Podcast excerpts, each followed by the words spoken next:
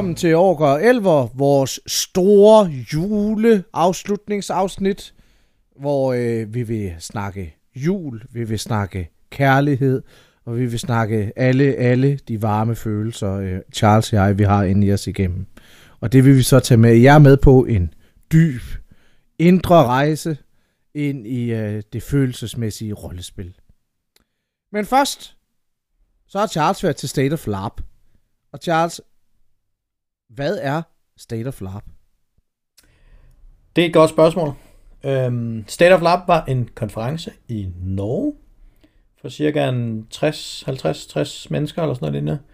Sådan en slags mini-knudepunkt, hvor at, øh, ja, vi mødtes på et hotel, og så var der en masse folk med for at snakke om The State of Lab, som er sådan tilstanden for rollespil i dag. Øhm, og det var, det var et vildt fedt arrangement.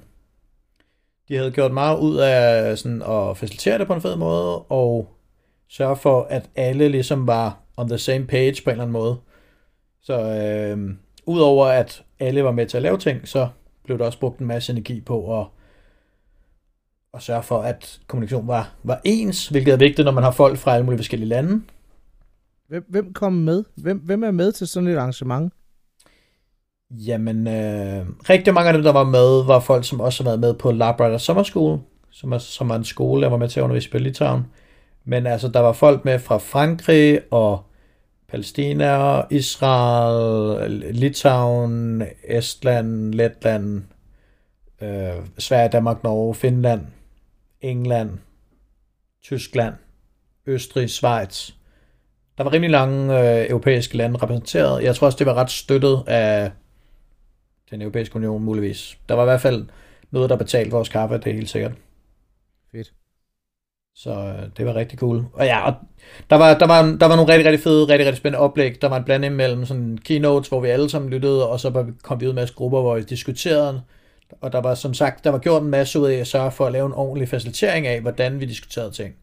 Sådan så at folk fra forskellige lande kunne snakke bedre sammen. Og det gjorde jo bare, at når vi havde nogle diskussioner, hvad end det handlede om, øh, om det handlede om blackbox-rollespil, eller kampagnerollespil, eller om det handlede om øh, hvordan miljø, hvordan miljøpolitik kan blandes ind i rollespil, hvordan man kan bruge psykologi, hvordan man kan, whatever. Al, der var alle mulige forskellige emner.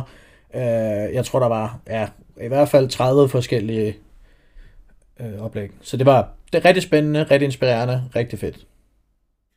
Men hvad var The State of LARP så? Altså, hvad, hvad var status på LARP? Det er vel det, var det det, I skulle finde ud af, eller var det mere sådan en, det laver vi her, og det laver vi her, eller, eller Hvordan?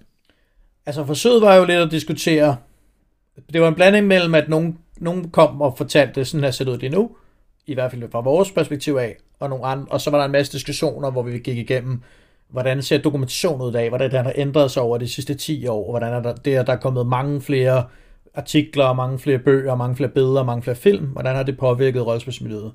Øhm, altså det, det var sådan altså, der var rigtig mange forskellige ting, at kunne tage til, lidt ligesom når man er på knudepunkt, eller man er til forum, så jeg har jo ikke fået et komplet billede af alle de emner, der var. Øh, og jeg tror, det var en længere gennemgang at skulle gennemgå hver enkelt emne, jeg var, var inde og høre om. Øh, men ja, altså det, det var jo ligesom en...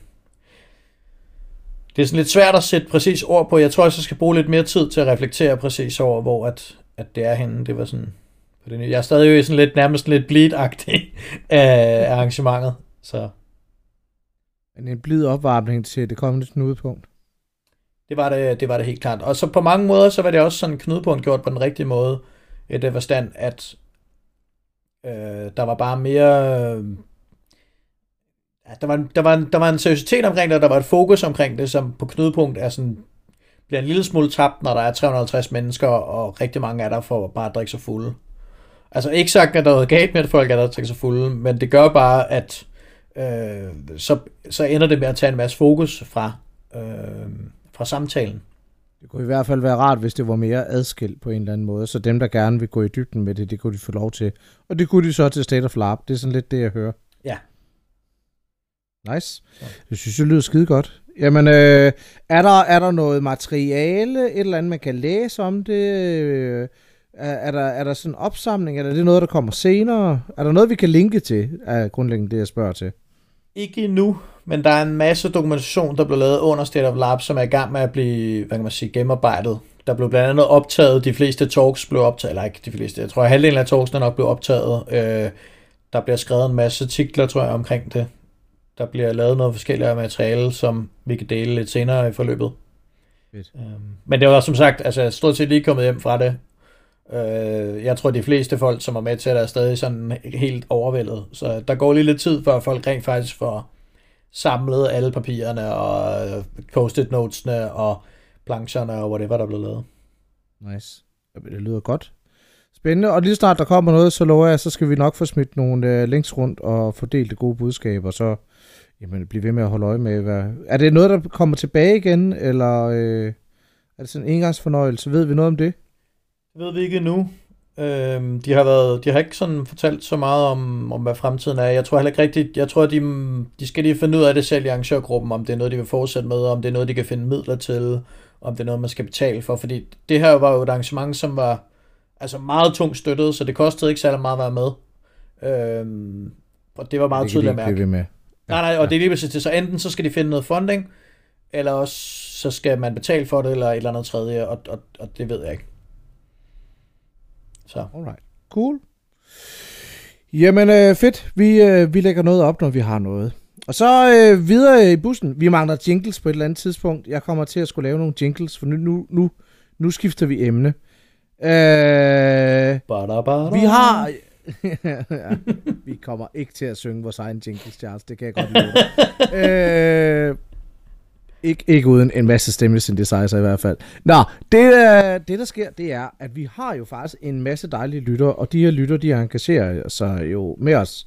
Øh, også, øh, også selvom vi har haft et mindre frafald, efter at jeg så øh, endte med at whamme et par af vores lyttere sidste gang. Og en af de lytter, jeg whammede, det var Peter Sten.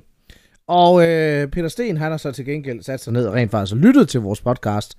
Øh, jeg antager, det er sådan en eller anden form for... Øh, øh, for at forstå sin død, eller sådan noget, at han har været i gang med det.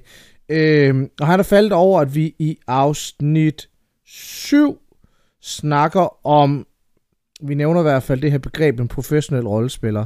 Og han spørger sådan lidt til, hvad, altså, hvad er det? Eksisterer det overhovedet? Øh, så kan jeg jo starte med at lægge bolden op til dig, Charles. Eksisterer der professionelle rollespillere? Jamen altså, det er jo, øh, min, min umiddelbare tanke er, at, at, at ja, det gør der, men, men det er jo et godt spørgsmål, og det er det jo lidt, fordi det afhænger jo rigtig meget af, hvad betyder det at være professionel, hvad betyder det at være rollespiller, og hvad betyder det, når vi sætter det sammen. Og jeg tror, det betyder forskellige ting for forskellige mennesker. Fordi hvis man arbejder med rollespil, og man, har en profe- og man kan leve af at, at arbejde med rollespil, hvor stor en procentdel af ens værv skal så være rollespil i forhold til andre dele, for at det kan legitimeres. Øh, hvis man er pædagog, der arbejder med rollespil, har, altså er rollespilspædagog på institutionen, er man så professionel rollespiller? Øh, hvis man arbejder med at lave rollespil for andre, som, som jeg jo har været med til at gøre i Polen, øh, er man så professionel rollespiller? Eller skal man, skal man blive hyret for at komme ind til et rollespil, for at udfylde en rolle, og kunne gøre det fuld tid for at være professionel rollespiller? Så er det en helt anden ting, ikke? Jo, og jeg tror også, det har været, jeg tror, det blev sådan et lidt bredt term, som i virkeligheden trænger til at blive delt lidt mere op, fordi du kan godt nu, kan du jo godt arbejde som professionel, øh, altså LARP, eller rollespilsdesigner. Du kan også, øh, vi har jo en hel branche, så som Epic Armory for eksempel, og Iron Fortress, som jo lever af at lave udstyr til rollespil. Øh, vi har jo folk, der lever af at producere, altså afvikle øh, rollespil. Vi har rollespilsforfattere osv. Og selvom det hele det er sådan frisk og grønt og øh, alt sammen er ved at spire, så er det jo en branche, der er på vej ud. Om, om du vil kalde det en professionel rollespiller? Ja, jeg tror, vi begynder i hvert fald at sætte nogle flere termer på, så vi kan distinguere dem fra hinanden. Øh, men i mange af dem, mange af de funktioner, er der jo stadigvæk masser af folk, der tager ud og spiller rollespil.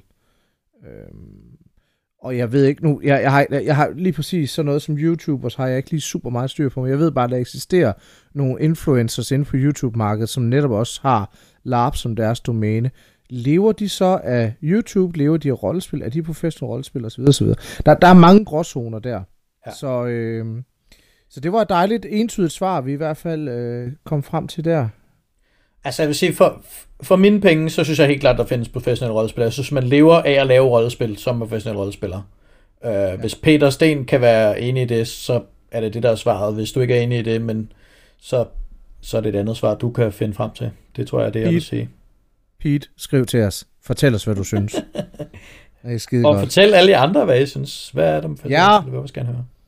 Det var også øh, i, den, os. i, i, samme, i samme åndedrag. Det var rigtig dejligt at se, især inde på både danske rollespillere, men også inde på vores egen tråd, hvor mange der gad sidde og dele deres øh, kærlighedshistorier fra rollespil. Og der er eddermame nogle altså forfærdeligt sjove eksempler på, hvor, hvor gode og fede og sjove og følsomme rollespil folk de har haft derude, og nogle helt, helt forfærdelige eksempler også. Så det er fedt. Øh, det er fedt, at I gider at snakke med os. Det, det, det, øh, det, kan, det kan vi godt lide.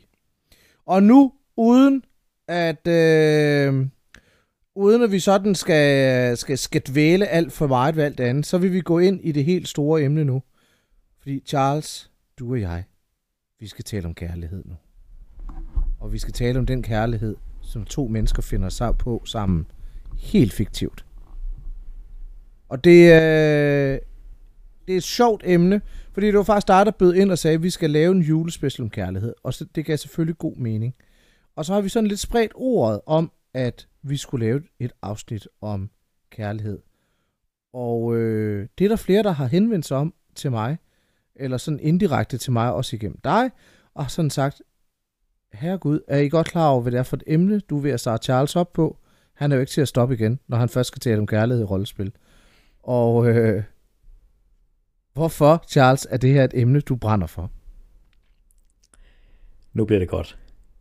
Jeg har rykket mikrofonen lidt tættere på, så man virkelig kan nyde min stemme. Mm, vi er helt herinde. Jeg synes, at øh, kærlighed som emne i det hele taget er rigtig, rigtig spændende. Og rollespil for mig er en, er en fantastisk motor, hvor man kan udforske og undersøge kærlighed på rigtig mange måder og aspekter, fordi man jo kan prøve at udleve rigtig mange forskellige kærlighedshistorier, og man kan prøve rigtig mange forskellige kærlighedsformer. Øh, man kan skifte køn og prøve øh, kærlighed som du modsatte køn. Altså der er rigtig mange sådan måder, man kan gå til emnet på, og det synes jeg er virkelig fedt. Øhm, og så har jeg bare haft rigtig, rigtig mange gode og spændende rollespilsoplevelser, hvor kærlighed har været en stor del af det, der gjorde, at rollespilsoplevelsen blev enormt stærk. Øhm, og det er virkelig også en ting, som jeg tror er noget af det, der er rigtig, rigtig, rigtig, rigtig interessant ved, ved kærlighed som en motor. Som jeg tror var noget af det, jeg har diskuteret. Altså jeg var jo forbi Jeppe og Maria Berman Hamming for at snakke om kærlighed en hel weekend, hvor vi skulle planlægge vores forumoplæg om kærlighed. Og der, øh, der kom vi jo blandt andet frem til, at kærlighed er sådan en, øh, en måde, hvorpå at man kan skabe enormt meget spil omkring nogle få mennesker. Og, og, og, og det kan føles enormt, man kan få en enormt episk historie blandt nogle få spillere, øh, uden at, uden at alle mulige andre øh, bliver, skal blive, altså skal blive, at bliver tynget af det. Altså fordi hvis du skal have et eller andet stort øh, sådan magtopgør mellem øh, kongen og alle hans folk, eller sådan, så bliver der alle mulige folk, som på en eller anden måde skal involveres i det, og som på en eller anden måde altså negativt kan, kan, kan få påvirket deres spil, eller kan blive skubbet i alle mulige retninger. Selvfølgelig kan det også give et godt spil, men i kærlighed, der kan man virkelig få en rigtig, rigtig stærk fortælling mellem 3-4 roller, øh, uden at behøve alle mulige andre folks input. Øhm. men når det er så sagt, så noget af det, som vi jo har snakket om i vores oplæg omkring kærlighed, og som også det, jeg har skrevet en artikel om, og som er noget af det, vi kommer til at snakke om, er, at rollespil også er et sted, hvor at man... Øh, eller det, jeg, det, vi kommer frem til, er jo, at rollespil bliver et sted, hvor man kan dele, og hvor at man kan få rigtig meget ud af at invitere folk med på sit rollespils eventyr om kærlighed. Det lyder dejligt. Så hvis vi nu skal øh, prøve ikke at forklejne det ned til at bare være sådan øh, pølsemandens magtplot, men at det faktisk og et logistiklet plot, så er det jo, at, at der ligger der er jo også en masse følelser og øh, øh, bleed og sådan noget, der kan glide over i det, og det er jo, det er jo noget af det, der gør, at kærlighedsspil lige pludselig kan blive rigtig spændende. Øhm, det, det, det, der jo så fulgte, ligesom I lavede et oplæg på forum i, nu må du rette mig her, mellem 2016 og så igen i 2018, og på Knudepunkt også. Ja, vi har lavet det to gange på Knudepunkt og to gange på Forum. Vi startede med at lave det på Forum i 2016. Det var en idé, vi fik på, øh, på Årgerne Kommer Sommerskolen. oprindeligt, den ja. første, der var der, og så blev vi enige om, at vi skulle lave det, og så lavede vi det på forum, hvor vi lavede en Teams oplæg om, øh, om kærlighed, hvor vi så alle tre gav vores øh, gode råd og erfaringer og sådan tanker omkring, hvordan man kan spille kærlighed til rollespil. Øh, og hvor vi har, vi har sådan tre forskellige øh, retninger, vi fokuserer på i vores talk. Øh, jeg fokuserer i første omgang, hvorfor man skal, hvorfor det er fedt, og giver sådan en super hurtig øh, cues til nogle ting, man skal være ops på. Så kommer Jeppe ind og snakker om, hvordan man, øh, hvordan man får kaldet til at virke, når man har mulighed for at forberede sig. Så hvordan tager man fat på folk på Facebook, eller over mail, eller telefon, eller hvad man nu gør? Hvordan inviterer man folk med, når man har noget tid før snart? Hvordan snakker man om det? Hvad for nogle ting skal man snakke om? Øh, og så Maria, der, der gennemgik den her øh, cold canvas idé med, når man altså lige møder folk til workshoppen, eller måske endda først møder folk under scenariet, hvordan, hvordan gør man så øh, ligesom noget super hurtigt og effektivt for at få en, øh, en positiv og, og, og ikke mindst sikker kærlighedsrelationer på stå. Og det er så... Og så, og så skrev du en artikel. Ja, så tog jeg jo ligesom på baggrund af vores, af vores oplæg og det, vi havde snakket om, og skrev en artikel om til Knudepunktsbogen i 2007. Så, øh, eller 2007? 7, 16 må det have været. Ja, okay. Jeg er lige sikker. Plus, plus minus en Det var for 16 9 ja. år. Ja. Fedt. Og så holdt vi oplæg på knudepunkt i 16, 17 Ja. og 18. Der har vi holdt tre gange. Det kan godt være, vi holdt tre gange. Jeg er faktisk lidt i tvivl. Det er også lige meget. Og med, og med udgangspunkt i den artikel, der prøver vi sådan lige stille og roligt at løbe sådan nogle af de her øh, emner igennem, og sådan kommer, kommer igennem det. Øh, det er selvfølgelig ikke øh, det samme som at have været med til en af, af, af, af de her talks, og I har også en workshop i forbindelse med det her, som også, øh, jeg i hvert fald kan høre fra de forumdeltagere, der deltog her i 18, blev rost enormt meget. Så, så, så jeg er helt med på, at, at det her, det kommer ikke til at være det samme, som at have været med. Men for, for nu, så er det i hvert fald sådan podcast-versionen af, øh, hvordan spiller man kærlighed. Playing, playing in love. Øh, lad os prøve at starte det sådan stille og roligt. Et af de første punkter, det er sådan pre-love, eller prækærlighed, som det jo hedder på sådan jysk-fynsk. Øhm, ja, ja, vi kan noget helt særligt med sproget derovre. Øhm, der er noget med noget forventningsafstemninger, der er noget med nogle ambitioner, der er noget med nogle grænser. Hvor, øh, hvor skal vi starte henne? Øh, jamen altså det første, det første og vigtigste punkt er vel i virkeligheden at snakke om kommunikation. Øhm, mm. Altså fordi det vigtigste til at starte med er jo at sørge for, at man tager kontakt øhm, i prækærlighed. Altså fordi ellers så bliver det nemlig ikke prækærlighed. så bliver det først under scenariet, at man får fri på brev noget, og så bliver det bare kærlighed eller, eller, eller rådspidskærlighed. Hvor at prækærlighed er jo der, hvor man tager fat til den anden part, og det kan man gøre på nogle forskellige måder. En af de en af de nemmere måder at gøre det er ved for eksempel at skrive til folk på Facebook. Og så øh, snakkede vi rigtig langt om, hvordan, hvordan kan man skrive til folk på Facebook på en god, god måde. Og så tog jeg som et eksempel, der var en, øh, en svensk pige, der skrev til mig i forbindelse med Farewell Manor, det første Farewell Manor, og skrev til mig, om jeg ikke ville spille, øh, spille en, øh, en kærlighedsrelation sammen med hende. Hun havde så glemt, eller hun havde så vidst ikke, eller havde glemt, eller whatever. Hun havde set mig på Facebook, at jeg deltog, og tænkte, det går sjovt at spille en kærlighedsrelation med mig. Øhm, men hun havde så glemt, at jeg var arrangør, og jeg havde ikke lige nogen mulighed for, for eller jeg spillede i hvert fald ikke med til scenariet, så, så det var sådan lidt, lidt akavet, og det, jeg måtte ligesom afvise en baggrund af det. Men måden, hun skrev det på, var rigtig fornuftig, fordi hun skrev det i virkeligheden meget sådan konkret, meget direkte, og ikke sådan, øhm, men ikke for langt. Altså fordi man kan meget nemt sådan komme til at skrive en lang journal om, hvordan, om skulle vi ikke spille en kaldestation, og jada, jada, jada, og, og give tusind grunde til hvorfor. Øh, og det kan godt være sådan lidt overvældende. Det vigtige er ligesom bare at sige, jeg kan godt tænke mig at spille en, øh, en tæt relation med dig, eller en kaldestation med dig. Øh, hvad, hvad tænker du? Eller sådan, ikke, ikke, ikke, ikke gå for meget dybden, ikke, ikke prøve at sælge det alt for meget, ligesom bare sådan være lidt åben, og, og give folk en god mulighed for os, som at sige, nej, det skulle ikke lige mig, øh, ja. eller det gider jeg sgu ikke lige, fordi det er vigtigt, at, at det er nemt for folk at, at, at trykke fra, Fordi så er man sikker på, at hvis folk så siger ja, jamen så er man også, så er det, så er man, så er det noget, folk rent faktisk mener. Er det sådan en grundlæggende forventningsafstemning? Ja, og det, det, det er ligesom en, en god start at, at starte der. Fordi så når man ligesom først har åbnet lidt op, så kan man sige, Nå, men jeg har tænkt det her, det her, og hvad tænker du om det her, det her, og sådan stille et par spørgsmål.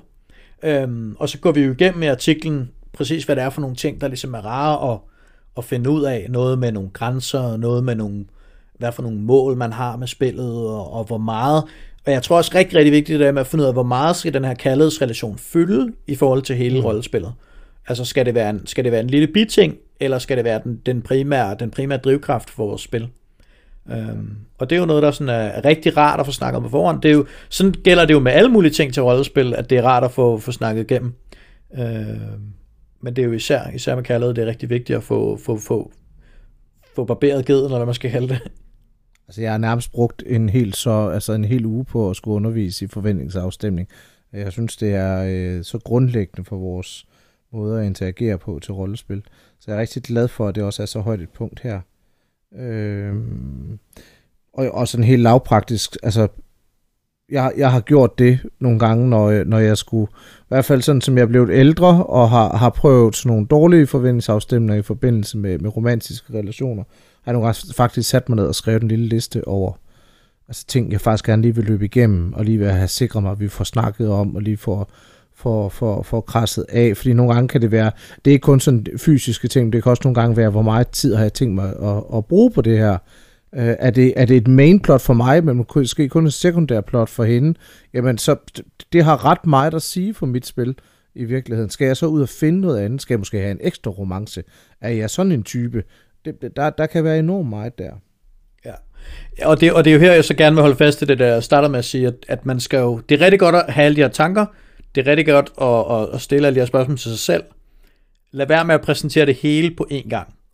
Ej, man skal ikke starte med at sende øh, listen til at starte med altså at sige, det, det... hej fremmed mand, skal vi lige sige, øh, hvad siger du til de her 20 spørgsmål? Tuf. Øh, hvis man nu starter med at bare sige, jeg kunne godt tænke mig at spille noget romantisk spil med dig. Tag det, tag det lidt af gangen og give folk mulighed for at komme out. Og det er jo også sådan, altså det er jo også sådan, kærlighedsspil skal fungere helt generelt. Og, og, som, og jeg tænker det helt taget, at rigtig meget rollespil skal være. Det skal være en invitation til folk til at lave noget sjovt sammen med en det skal ikke være noget, hvor man pådutter folk en hel masse ting, før at de overhovedet har sagt ja eller nej. Så.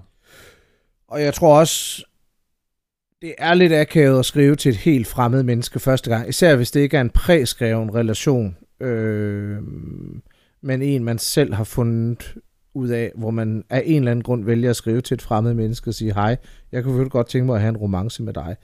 Øhm, jeg gør typisk det, at jeg lægger op inde på Facebook-gruppen, til, der er til rollespil, og siger, hej, jeg kunne godt bruge nogle romantiske øh, relationer, og så, så, så, så har man ligesom åbnet op for invitationen der.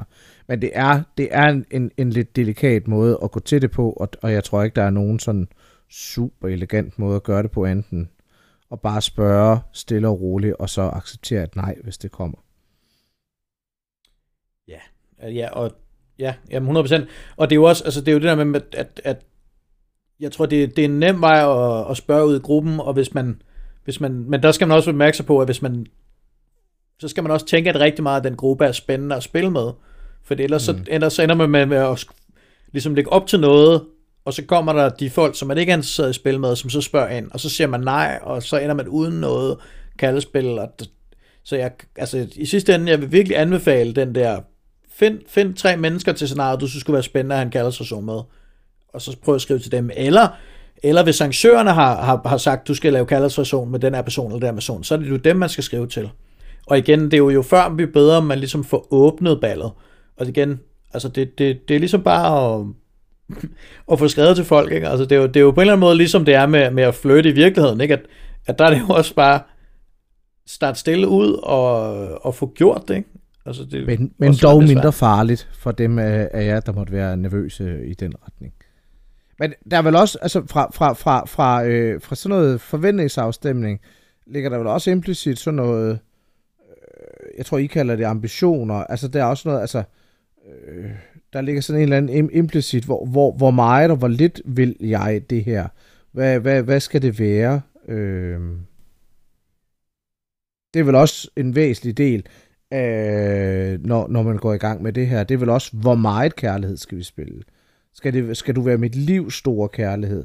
Skal vi være et... Øh, skal vi være sådan en power couple, der bare... Øh, altså, du vil dominere så mange som muligt? Skal vi blive den nye konge og dronning ude i skoven? Altså, hvad, hvad, hvad, der, der kan være, eller skal det være sådan en, en lidt stille fløjt, hvor vi bare sender hinanden øh, hede blikke hen over bordet, og, og aldrig gør andet end det? Altså, der, der, der er tusind ting i sådan noget sådan snak. Helt klart, ja, der er alle måder, man kan gøre det på. Og, og det er en rigtig god idé, det der med at lave nogle referencer, især nogle sådan lidt, øh, lidt popkulturelle referencer, sådan, øh, skal vi ikke være, øh, hvad hedder den, øh, bum, bum, altså skal det være sådan noget helt sådan overpladet romantisk, sådan noget Romeo og Julie, eller skal det være øh, over i øh, lidt mere komisk, eller skal det være, skal det være sådan en eller anden øh, socialrealistisk. Socialrealistisk, eller sådan, eller hvor, hvor, er det, man, hvor er det, man er henne med det, ikke? Og, og jo, jo mere man kan putte nogle referencer på, enten nogle film, eller, eller sådan noget, jo, jo bedre, ikke? Fordi så, så er det der, hvor den anden kan få en lidt mere klar visualisering over, hvad det er, man har af tanker selv. Og så også sørg for os, igen det der med, når man snakker med folk, husk også at spørge dem en hel masse, hvad har de lyst til? Ikke? Det, er ikke, det handler ikke kun om, hvad du har lyst til. Det handler om at blive enige om, hvad vi har lyst til at lave sammen. Ikke? Ja, det er præcis. Grænser er vel også en del af det her. Ja, jamen altså, jeg tror, jeg, jeg, tror, jeg ridsede det op ret hurtigt der lige i starten, ikke? At, ja. at, at der er de her ting, man, man gerne vil have ud af den her samtale før på forhånd, ikke? Øhm, og det er jo, hvor, hvor langt vil man gå med spillet, og hvor langt vil man gå over for hinanden. Øh, og grænserne kan være, øh, kan nogle gange være lidt svært at snakke om, men det er helt klart noget, der er vigtigt at få, at få i hvert fald åbnet op for, og lige få sagt sådan, hey, jeg har sgu ikke lyst til det her, eller jeg har ikke lyst til det her, eller øh, eller, eller, eller hvad tænker du, vil det være okay for dig, at vi, at vi gjorde de her ting? Men, men prøv at, igen, altså det, det er noget med at tage det et skridt ad gangen, ikke? Altså det, det er virkelig, jeg kan virkelig ikke understrege nok, hvordan det er der med at tage det, tage det stille og roligt, altså ikke, det igen, det her det er en præ, prækærlighed, ikke? Man har tid til at diskutere tingene ordentligt, man har tid til at snakke om det, øhm, og man, og, at give den anden person øh, noget, en dag til at tænke over det, eller sådan, ikke? Altså, det, det er fandme vigtigt. Så. Og hvis vi går øh, videre, jeg ved ikke, om du har mere til øh, pre-love-afdelingen, så det næste, det er sådan en snak om, hvad er en romance til et rollespil? Øhm, der kan jeg se, at I har lavet sådan en øh, skøn ligning, der hedder en romance er lige med drøm plus modstand. Ja. Hvad Jamen, det er, det? det er jo sådan en fantastisk øh, fantastisk sådan, prøve en form for illustrering om, hvad, hvordan kærlighed fungerer. Ikke? Det er, at man har en eller anden form for drøm omkring, hvor man gerne vil hen med sin, øh, sin kærlighed, eller, øh, og det kan både være sådan en, en meget konkret en, at man tager ud til scenariet, og så ser man, vi vil gerne øh, kysse med hinanden op i tårnet på slottet, eller sådan noget. Eller vi vil gerne nå at blive gift inde i den her flotte tronsal, eller vi vil gerne, hvor det var en eller anden sådan konkret ting omkring scenariet, men drømmene kan også sagtens være ting uden for scenariet. Øhm, og det er noget, jeg virkelig kan anbefale, det der med at drømme om ting i fremtiden, som når I kommer hjem fra jeres rejse her, hvor jeg er lige nu, så vil I lave alle mulige ting. Så vil I have børn, eller så vil I blive gift, eller I vil have vildt meget hed sex, eller hvad det nu måtte være. Men sådan mm. snak om ting, som er uden for der, hvor I er lige nu. Øh, fordi det er også en sikker måde at, at spille om, øh, om kærligheden og opbygge en eller anden form for, øh, for historie imellem jer. Øhm, men det er så også her, hvor der er behov for, for en vis form for modstand. Sådan så jeg har noget, I stræber efter, og så er der noget, der står i vejen. Øh, og det, der står i vejen, kan enten være andre spillere, det kan være, at jeg har noget familie, som er imod jer, som øh, imod at få jer til at fungere som et øh, som, en, som en relation, uanset hvor mange I er i jeres relation, om I er to, eller med et eller andet polarømøst øh, samme, sammenhold så, øh, så er det jo vigtigt, at der er, nogle, der er nogle folk, der spiller imod. Enten nogle folk, men det kan også være nogle, nogle modstandsting, som øh, der, I har ikke råd til den, øh, det den hytte, I gerne vil, vil bo i ved, ved vandet. Så skal I have samlet nogle penge, før I kan få jeres kaldet til at fungere. Eller I har ikke, øh, eller I har ikke overtalt præsten til, at han skal jer, eller hvad det nu måtte være. Ikke?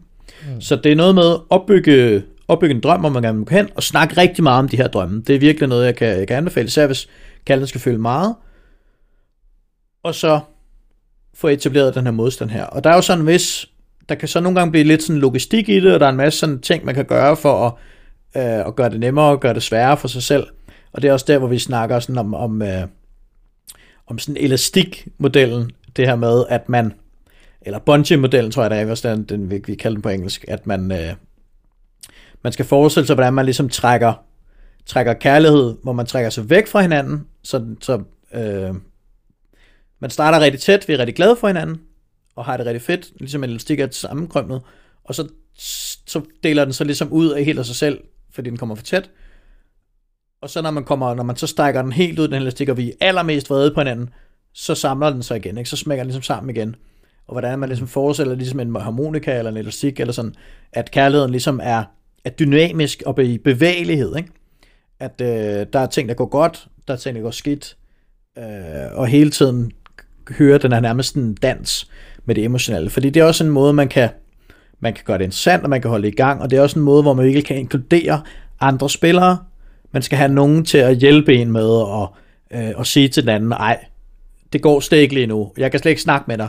Uh, du, det, det, det fortæller man til sin tjeneste Sig til, sig til ham, at han slet ikke uh, er velkommen i min kamera længere, eller et eller andet. Ikke? Altså få, få etableret nogle, nogle situationer, hvor at andre kan være med til at, at, at, at drive os frem og tilbage mellem den, uh, mellem den succesfulde, fantastiske kærlighed, og så uh, lige at være på randen til at, at slå op, eller, eller slå en anden ihjel, eller, eller hvad det nu er, der, altså, hvad det nu er for et niveau, vi er på. Ikke? Um, så det er noget med ja, få etableret nogle klare ambitioner, nogle klare fede scenarier, og, og spille dem ud, og så skal der være noget, der går galt. Og så er det ligesom modstander. Det kan enten igen være andre spillere, det, det kan være noget, I selv etablerer.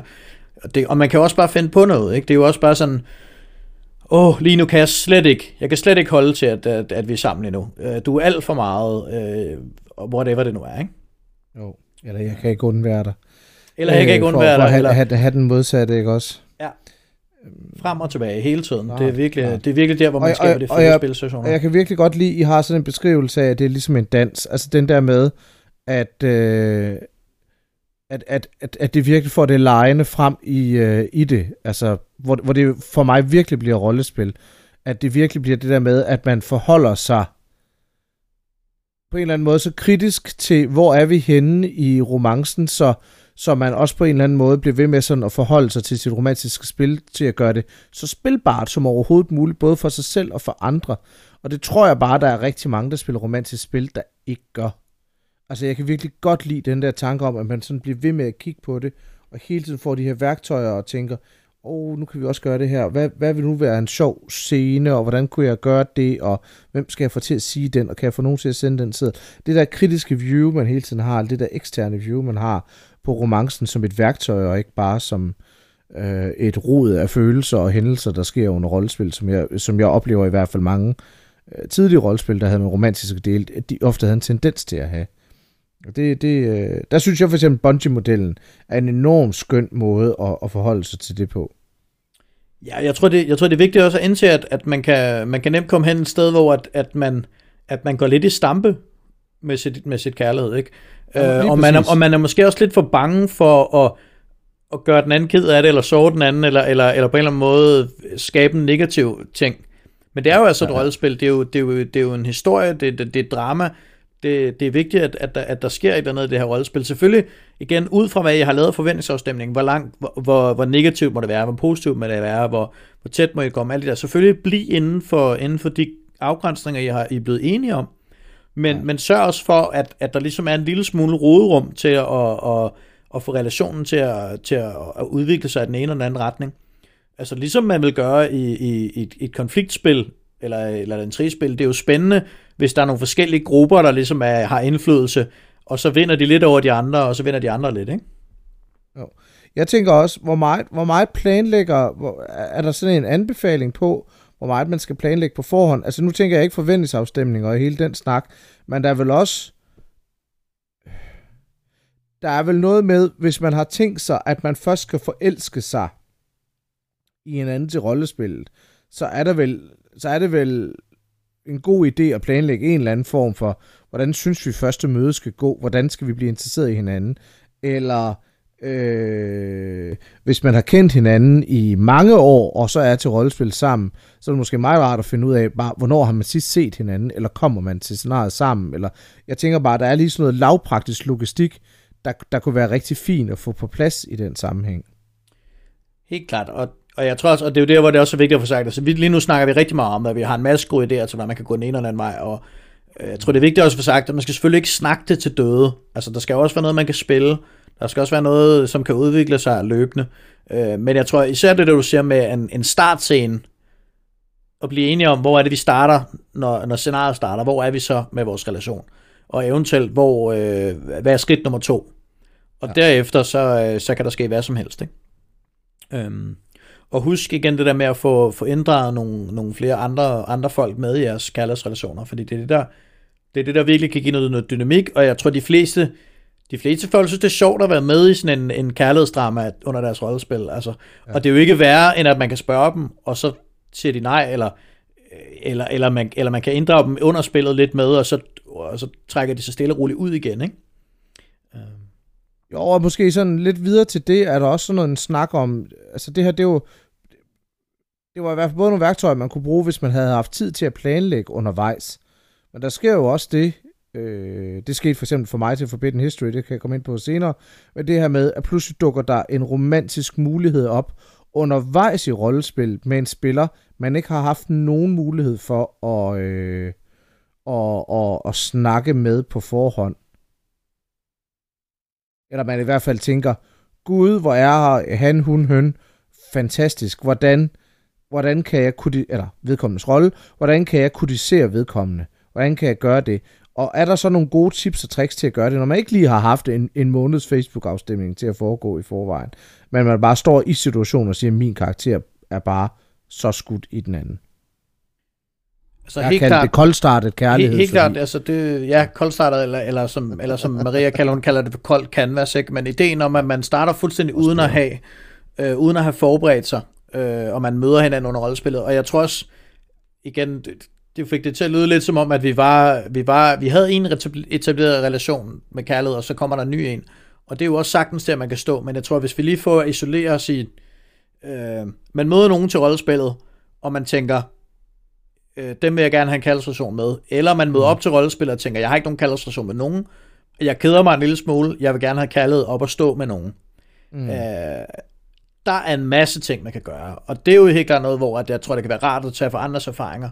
Fordi det er noget, som rigtig nemt kan gå galt, og det er noget, som rigtig nemt kan være rigtig svært at få til at virke.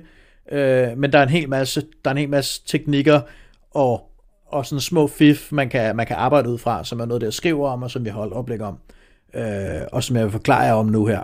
Øh, til at starte med, ting som generelt er godt, også med de på forberedte kaldesationer, at benytte sig af, er klichéer. Ja. Altså introducere folk til nogle klichéer, og, og gøre det meget tydeligt, at det her, det er over the top, det er, det er, det er creme de la creme, kærlighed, og du er ikke i tvivl om, at fordi hvis det er meget klichéfyldt, at man, at man, er det mere tydeligt, at det her, det er en, er, en, er ligesom en, øh, det er en rollespil, det er en for sjov ting, ikke? Det, det er Charles, helt fjollet. din stemme er som varm chokolade i mine ører. Ja, jamen altså, de der sådan helt, helt cheesy øh, Øh, poesi-digte, man kan smide efter folk, det er jo en klar, og klar indikator for, vi er, vi er ude efter, vi er ude efter sjov ballade. Vi vil gerne have et fedt, øh, fedt kærlighedsting op at køre, øh, og det kan være en fed måde at få folk med. Øh, men derudover noget, der også er rigtig vigtigt, når, når man vælger at, at opsøge kærlighedsspil under et scenarie, uden at, at der er noget præetableret på forhånd, og man ikke har mulighed for på samme måde at hive folk til side, øh, er også bare at sørge for at være, altså igen, ligesom med klichéerne, det handler om at være tydelig, det handler om at være, og, og, og nærmest uh, transkribere øh, med armbevægelser, hvad det er, man, hvad det er, man er ude efter. Øh, og når man så har lukket nogle folk med, så handler det om at være positiv, og det handler om at være, øh, hvad kan man sige, støttende for, når de ligesom, hvis bare de kommer, hvis bare de rækker hånden hen imod dig, så er det sådan, ej, hvor er det fantastisk med den hånd, der kan du ikke, jeg bliver så glad, når du bare kommer tættere på mig. Altså, fordi de, er de er usikre på, hvad de skal gøre, fordi de har ikke forberedt noget, og de er lidt usikre på, altså en ting er, hvad der i mit hoved foregår, at vi skal lave, men en anden ting er, hvad, hvad, jeg, hvad de ser øh, mit kropssprog fortælle. Så jo mere tydeligt mit kropsgruppe kan fortælle, ja, jeg vil gerne have kærlighed, og ja, jeg vil gerne have dig med på et kærlighedseventyr, øh, jo bedre. Oversæl det en lille smule. oversælge det rigtig meget. Det er, det er en rigtig, rigtig god måde at, mm. at gå til det på. Fordi så bliver det også tydeligt, hvad det er, man du har i gang i, og, og så bliver det også tydeligt for folk, hvis de sidder og tænker, jeg skal satme ikke have noget kærlighed med Charles, øh, jamen så kan, de, så kan de nemmere takke nej og sige, okay, det er lidt for meget for mig. Øhm, og det er bare nemmere, når man oversætter det. Og der tror jeg virkelig, det er, sådan, det er måske lidt den omvendte tilgang til, når man, øh, når man har den her prækaldet. Med prækaldet kan man sådan gå lidt mere, øh, gå lidt små skridt ad gangen. Men når vi er under scenariet, og vi skal i gang, så skal vi både nå at få etableret kærlighedsrelationen, og vi skal nå at spille den ud, øh, og vi skal nå at have en eller anden form for dynamik frem og tilbage. Ikke? Øh, så det må gerne, øh, det må gerne få tyk på og, og, og hele vejen. Ja, også typisk, fordi man arbejder jo, altså, det er jo, det er jo ikke sådan, at man mødes igen, øh, karaktererne mødes igen i næste uge. Altså, det er nu, det er nu til rollespillet, at det skal foregå, hvis det skal foregå. Hvis der skal være noget, ikke? Man har kun rollespil til at nå det hele. Øhm hvad end det hele så end skal være. Så, så ja, klart, jeg er kæmpe fan af klichéerne og, og, og oversæl Øh, og er måske også det råd, vi øh, mest skal understate, øh, ikke nødvendigvis skal bruges ud i den virkelige verden. Øh, men det kommer igen an på modtageren. Og så, for, og så igen også det der med, når man så har lukket nogle folk med, når man så har fået, fået den her kærlighedsspil op at køre, og man har kørt den her kærlighedsfortælling, og det behøver ikke være, altså det behøver ikke være det rene Shakespeare, Romeo og Julie plot. Det kan jo også bare være, hvordan at, øh, at mm. Møllerens datter og, og slagterens, øh, og slagterens datter, de havde en lille, en lille fløjt sammen, øh, henne på krogen, og, øh, og, og de gik lidt hånd i hånd sammen og, og sang lidt, og, og måske, måske skrev den ene digt til den anden. Og det var det. Ja. Men selv den fortælling kan jo være rigtig smuk og rigtig fin, og, og en god, og det kan være en god, positiv kærlighedsoplevelse for to spillere, øh, og muligvis nogle andre, der er så med. Det er der jo så også svært at holde fast i. Så det er ikke, når jeg siger, at man skal, at man skal oversælge det, og man skal fluxere, så er det ikke fordi, at man skal øh, at det skal være Moulin Rouge, og vi skal ned på gulvet, og vi skal få øh, øh, kærlighedselefanterne til at danse. Altså, det er, ikke, det, er ikke, det er ikke den måde. Det handler om at, at signalere tydeligt, hvad man vil, men det er ikke fordi, at, at det skal være os to for altid evighed, og, og vi skal have børn øh, på dag to. Altså, det er ikke, det er ikke der, vi er. Øh, men det handler bare om at være tydelig, hvad det er, man, hvad det er, man vil, men så også finde et tempo, som, som kan fungere med den spiller, man har inviteret med, eller de spillere, man har inviteret med ind i, i det her kærlighedseventyr. En anden, du, en anden god ting... Du, en anden, kan jeg lige spørge, Charles, bare lige hurtigt. Dur elastikmetoden stadigvæk her, kan man, kan man sådan indirekte få den opbygget, selvom man ikke kan nå at præafstemme den? Kan man stadigvæk øh, som, som spiller bruge, tænk, tænk, tænk den ind i det her? Altså elastikmodellen er, jeg synes jeg, er en general, en general model, der kan være god at tænke i forhold til drama helt generelt, men er rigtig mm. god også i kærlighedsrelationer. Det er klart, at jeg tror, man skal, man skal være lidt mindre, lidt mindre markant med den måske i sådan et, et rollespils, i sådan en koldstartet relation. Især også lige følge lidt an med den anden, hvor, hvor, hvor selvsikker virker den anden på den her relation, vi er gang i. Ja, hvis, de virker, hvis de virker, som om de er 100% på, så er det jo udfordret med den her elastikmodel med, at at så den første dag, så flytter man rigtig meget med dem, og så får man noget op at køre. Og den næste dag, eller, eller tre timer senere, så er de bare det største røvhul i hele verden, og, og, og de har været en utro, og la la la la, ikke? Øhm, kører det ud af. Men men man vil vel stadigvæk gerne have en eller anden form for modstand, så hvis ikke, øh, ind, altså i hvert fald ikke direkte måske, Bungie-metoden, så i hvert fald overveje, hvordan kan man komplicere, hvordan kan man hjælpe med at facilitere en eller anden form for komplikation af, af, af, af også af et koldstartet forhold. Altså for eksempel at inkludere andre. Øh, name drop det for, øh, for sin bedste ven, eller øh, for, ved, for, for ens hjertes udkårnes øh, bedste ven, eller noget tilsvarende. Altså, så, så man også ikke kun gør det tydeligt mellem de to spillere, men man skal også gøre det tydeligt for resten af verden. Der foregår noget her, og det er jo også en måde at sige, kom ind og forstyrre os. Ja, og så læg nogle, læg nogle brødkrummer ud, Altså det som er Hans og Grete, sørg for at lægge nogle brødkrummer ud, så folk kan se, hvad der er, der sker. Ikke? Altså med det her digt, som du fortæller til den anden, tab det fra din lomme der øh, på byens torv, ikke? Og husk at skrive navn i, hvem, hvem ja. det er til, og hvem det er fra. Ikke? Altså, øh, det er altid fedt at, at kunne, at kunne forandre mig på noget. Men jeg tror, en anden ting, der er rigtig vigtig med det der med at tænke andre med ind i kaldelsesreaktionen, er også, at det, er også en, øh, det kan også være en sikkerhedsventil. Det kan være et niveau, mm. hvorpå at det kan være nemmere for folk at sige fra. Fordi en ting er, hvis jeg kommer hen til dig og siger, Morten, øh, du er helt fantastisk, jeg vil giftes med dig, øh, så, så kan det være svært for dig på samme måde at sige nej, men hvis jeg, hvis jeg går til din kæreste Eva og, og siger, øh, jeg er helt vild med Morten, han er bare helt fantastisk, jeg vil gerne giftes med ham, mm. Udover at Eva måske ikke vil have, have, have en anden interesse, end at videreføre den information til dig. Men heller ikke så overrasket igen. Men, men lad os nu sige, at Eva var med på den, øh, og synes, det var en god idé. Så vil Eva gå til dig, Morten, og så spørge dig og sige, Nå, men det virker som om Charles er lidt lun på dig, at du også lun på Charles. Og så kan du sige, Øh, det er slet ikke mig, ham der Charles. Ja. Og så kan Eva gå til mig og sige, øh, det, det dur måske ikke alligevel. Og på den måde, så har man ligesom at have sådan en... Øh, en, øh, en, en, øh, hvad hedder det, en selskabsdame, eller sådan, altså have en eller anden, en eller anden konferencier imellem sig, ja. øh, kan være Udvej. virkelig, virkelig godt. Og, og hvis, man begge, hvis begge roller kan have en, øh, en bror, eller en søster, eller en kusine, eller hvad det nu skal til, som kan være med til at, at være sådan en, en kommunikationskanal mellem de to, øh, kan vi virkelig anbefale i forhold til de der kærlighedsrelationer. Og rigtig meget af det kan jo også foregå, altså, uden at man overhovedet mødes, ikke?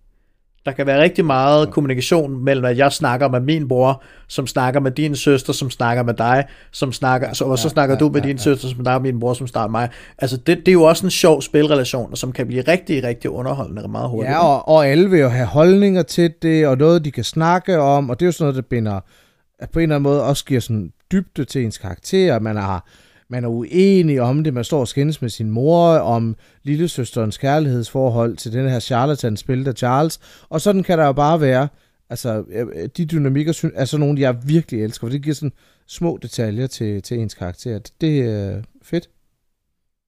Ja.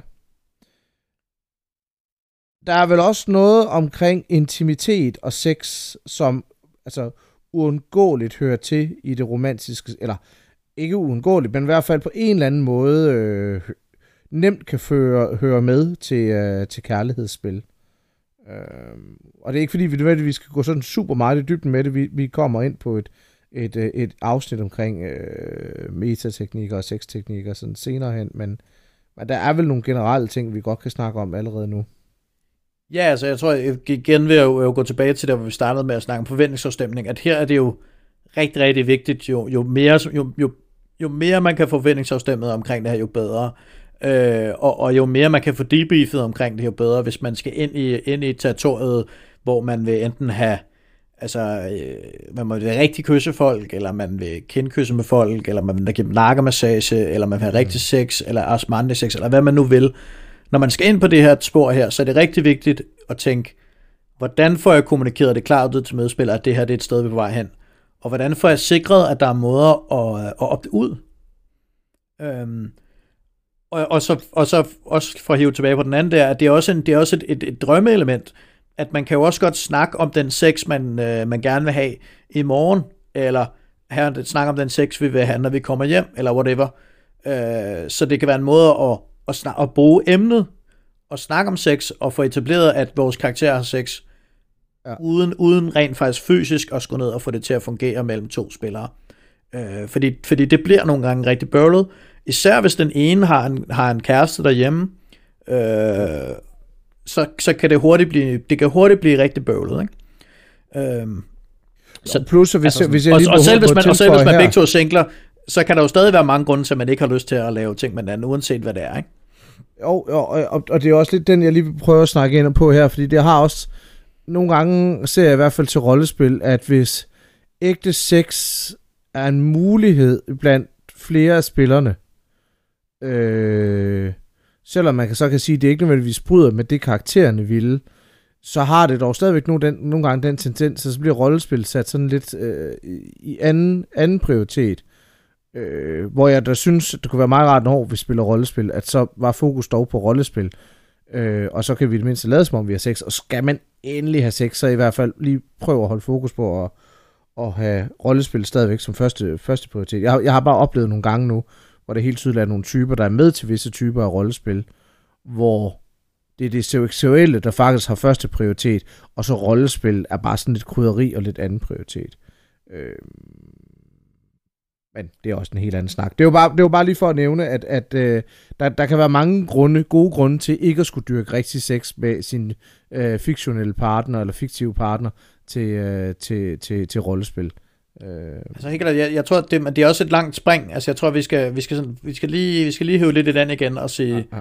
lad os prøve at starte med at snakke lidt om intimitet, og så snakke om, om sådan ekspressionistisk øh, sexorger til, til, til rollespil. Øh, lad os lige prøve, og lad os lige prøve at hæve den lidt tilbage og sige, øh, for, før man overhovedet, før man overhovedet bare vil, vil etablere noget intimt, så er det jo vigtigt, at man har en vis form for kemi, øh, og, og, den er, og den er gensidig. Altså, øh, og, man, og man begge to er klar over det. Altså, man er nødt til at have en vis form for tryghed, bare for at kunne have det intime op at, op at køre. Øh, og hvis den ikke er der, så, så, så, så, så, så sænker ambitionerne. Fordi det er jo helt okay, ikke at, øh, altså sagtens kunne have en kaldesrelation, uden at der er den tunge kemi. Jeg tror, der er mange, der føler, at de slet ikke kan have nogen kaldesrelation, uden at have kemi. Øh, men det, det, det er sådan set uenig med, med folk, eller ej, altså folk skal jo have deres egen måde at gøre det på, man skal føle sig tryg med det. Men jeg vil sige, at man kan gøre rigtig meget, uden at der er en, en stor følelsesmæssig øh, og, og, og, og sådan kropslig kemi mellem folk. Altså man kan jo stadig godt have en spændende, en spændende rollespidsoplevelse med at have det her kaldestramme med folk, og så fokusere på nogle af de andre aspekter end, end det intime. Men hvis man kan få kemien til at fungere for ham, og hvis det er noget, man er interesseret i, når man spiller rollespil, at have den, den del med, og man rigtig gerne vil ned af, af bleed-tunnelen, øh, så, øh, så, så, så er det jo igen, sørg for at finde ud af, at din, øh, din, de, de folk, du skal gøre det sammen med, er på samme, samme side. Eventuelt, før I går ud i noget, lige hive dem off-game et øjeblik, og lige sige, hey, er det her cool med dig? Eller eller, eller, når, eller hvis, eller Maria, Maria har et godt eksempel i, i talken der, når vi snakker om det, at hvis man rent faktisk skal kysse, hvis man tænker, at, at man rent faktisk er et, et sted i scenariet, hvor det giver mening, at, vi, at vores to roller kysser hinanden, og man, og man begge to sådan gensidigt føler, at det, det kan virke, og man så kysser, så er det en virkelig god idé lige at tjekke ind med den anden spiller lidt tid efter og sige, det her det var et kys. Øh, det var rart. Var det okay med dig? og så kan den anden lige sige ja, nej, eller, eller det ved jeg ikke. Og så får man lidt en fornemmelse af, hvor man vil hen bagefter. Og det er, altså uanset hvor meget man ligesom tænker, ej, det bryder med immersion, og det bryder med, med whatever. Mm. Det vigtige lige her, det er, at man i første omgang er okay, men også bare derudover, man kommer til at tænke helt vildt meget på, hvorvidt det er det er okay, eller whatever. Og hvis man kan få, man kan sige, fjernet alle de her tanker der går op i ens hoved, ved bare lige at sige, hey, var det okay? Og ja. den anden siger, ja, det er faktisk fint, lad os fortsætte rollespillet. Så får man fjernet alle de der tanker, og så kan man køre videre med historien. Så, så det er også lige for at sige, nogle gange så kan det være mere endgame at bryde med immersion lige i nogle af de der situationer, hvor man er lidt i tvivl. Ja, ja, ja. Øhm, og, og, og det kan man gøre på forskellige I har sådan en fin øh, beskrivelse, hvor I også siger safe over intense, altså sikker over intens. Altså det, det er altid bedre at, at, at, at, at gå den sikre vej og så, og så stadigvæk tjekke ind bagefter. Det synes jeg er sådan bare sådan, det er, en, det er en fin måde at sige det på. Helt klart. Øhm, og, og med det, så, så kan man jo, altså man kan jo, man kan jo, man kan gøre enormt mange forskellige ting, og hvis vi bare starter med at blive en intimiteten, ikke, at, øh, altså bare det at holde i hånden, kan jo være enormt stærkt for folk.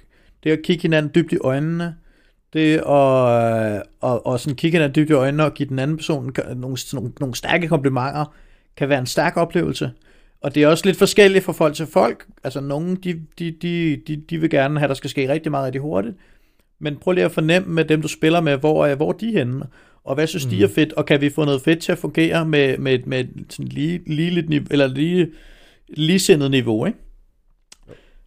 Når man så er kommet over det, og når man begge to bliver enige om, at det her, det, øh, det, det, kører, helt, det kører helt vildt godt, og lad os prøve, og lad os prøve at skubbe den endnu længere, så er der rigtig mange forskellige retninger, man kan gå. Øh, der er jo både spilredskaber, som forhåbentlig bliver, bliver implementeret af arrangørerne, at de har nogle, nogle, nogle idéer til, hvad skal man gøre for at, at simulere sex, eller, mm. eller er rigtig sex en del af scenariet, eller whatnot. Øhm, så prøv så vidt muligt at følge deres instrukser og sige sådan, okay, de vil gerne have, at man laver Asmandi, så prøver vi at bruge Asmandi. Jeg, jeg, jeg har ikke lige lyst til at gå ind og, og lave en lang forklaring om, hvad Asmandi er. Hvis man ikke ved, hvad det er, så, så synes jeg, man skal prøve at, at, at stå det op øh, fordi det er en lidt længere forklaring, og jeg tror, ja. kort sagt, at det er bare en slags håndsex, jeg tror, vi snakke om det før. Øh, men jeg vil, snakke, jeg vil snakke om det, som om, at folk ved, hvad det er. Øh, men, men brug det, og der som... kommer også en podcast om det senere. Ja, ja, ja, det var det. Vi, vi skal selvfølgelig også lave en, en podcast om sådan øh, større teknikker, men, men bare sådan for eksempel, man laver Osmandi, man får det til at fungere, øh, man kan enten, og man kan måske involvere andre i sit drama, øh, så, vidt, så vidt det nu kan fungere. Det afhænger også rigtig meget af scenariet. Er det et stort scenarie, hvor der er mange spillere? Er det et mindre scenarie, som er mere intim, hvor der er mere plads til, at de her ting fungerer. At man, at man til inside, inside hamlet, hvor at det ligesom tydeligvis er lagt lidt op til i, i spildesignet og, og i hele historien og hele setupet, at der er i hvert fald er plads til, til en vis mængde, en vis mængde håndsex, eller, eller hvad det nu er, man, øh, øh man, man, man, man føler for. Så go for it, ikke? Øh, men, men ud til, til den lokale, lokale fantasy-kampagne, øh, hvor, der ikke er nogen, hvor der ikke er nogen klare linjer, hvad man skal gøre, så måske genoverveje, om, om man måske skulle gøre det derhjemme i stedet for. Altså, øh, det skal i hvert fald passe ind, og det skal også være sådan, så at de andre spiller omkring ind. Altså lidt det, som du lagde op til til at starte med, altså, det skal også være sådan, at de andre spiller, hvis man er et offentligt sted, hvor alle mulige andre skal kigge med, så skal det jo også være på nogle præmisser, som de kan være med på. Øh, og det vigtige her er jo igen det der med at følge oplægget for arrangørerne, Øh, og hvis de ikke har et, et oplæg, så prøv at, at mærke kulturen efter. Øh, eller, eller find et sted, hvor I kan være alene og, og rykke lidt med jeres, med jeres, med jeres kærlighed, hvad end det er for en retning I vil. Men sørg igen for at, at tage ind med hinanden, og at, at begge to er på, på same page. Ja. Fedt. Og så har jeg et sidste punkt, I har snakket om. Øh, du har kaldt det uh, Forbidden Love. Uh, forbudt kærlighed. Ja. Og, øh, og nu startede vi jo ligesom med at prøve at etablere den sådan, måske lidt mere normale, positive, vi, vi vil hinanden, og der er måske lidt, lidt udfordringer på vejen. Øh, men det jeg så prøver sådan at slutte artiklen af med, og som jeg så, vi kan slutte den her podcast af med, at jeg vil snakke lidt mere om, øh, før vi skal ind på nogle af vores egne fortællinger, øh, at den her, den her idé om forbudt kærlighed, og der tror jeg, det som folk sådan, og den første tanke er måske forbudt kærlighed, når man det er så Romeo og Julie, Øh, og det jeg virkelig mener med forbudt kærlighed, er sådan mere hen af, af sådan Lolita-agtigt, ikke? Altså sådan noget, der, er, noget, der er sådan er tabumæssigt forbudt i vores samfund. Øh, mm. Øh, brug, brug, brug kærlighed som en, som en måde at udforske ting, som er, som er tabulagt, altså igen, kærlighed og sex og sådan noget, og, og polyamorøse relationer. Rigtig mange af de her ting er jo noget, der er svært for os at snakke om.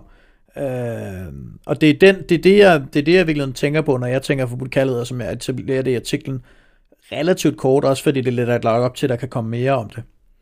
Øhm, men i hvert fald for at sige, at der er jo rigtig mange måder, man kan have en kaldersituation på, ja. og hvis man begge to er meget enige om, og man har noget tid til at forberede det, at vi skal have en, en virkelig ubehagelig, virkelig stærk, virkelig dramatisk, virkelig øh, hardcore relation til hinanden, hvor at øh, vi skal udforske mørke ting som pædofili, eller incest, eller misbrug, eller, eller incest, eller, eller hvad det nu måtte være, ikke?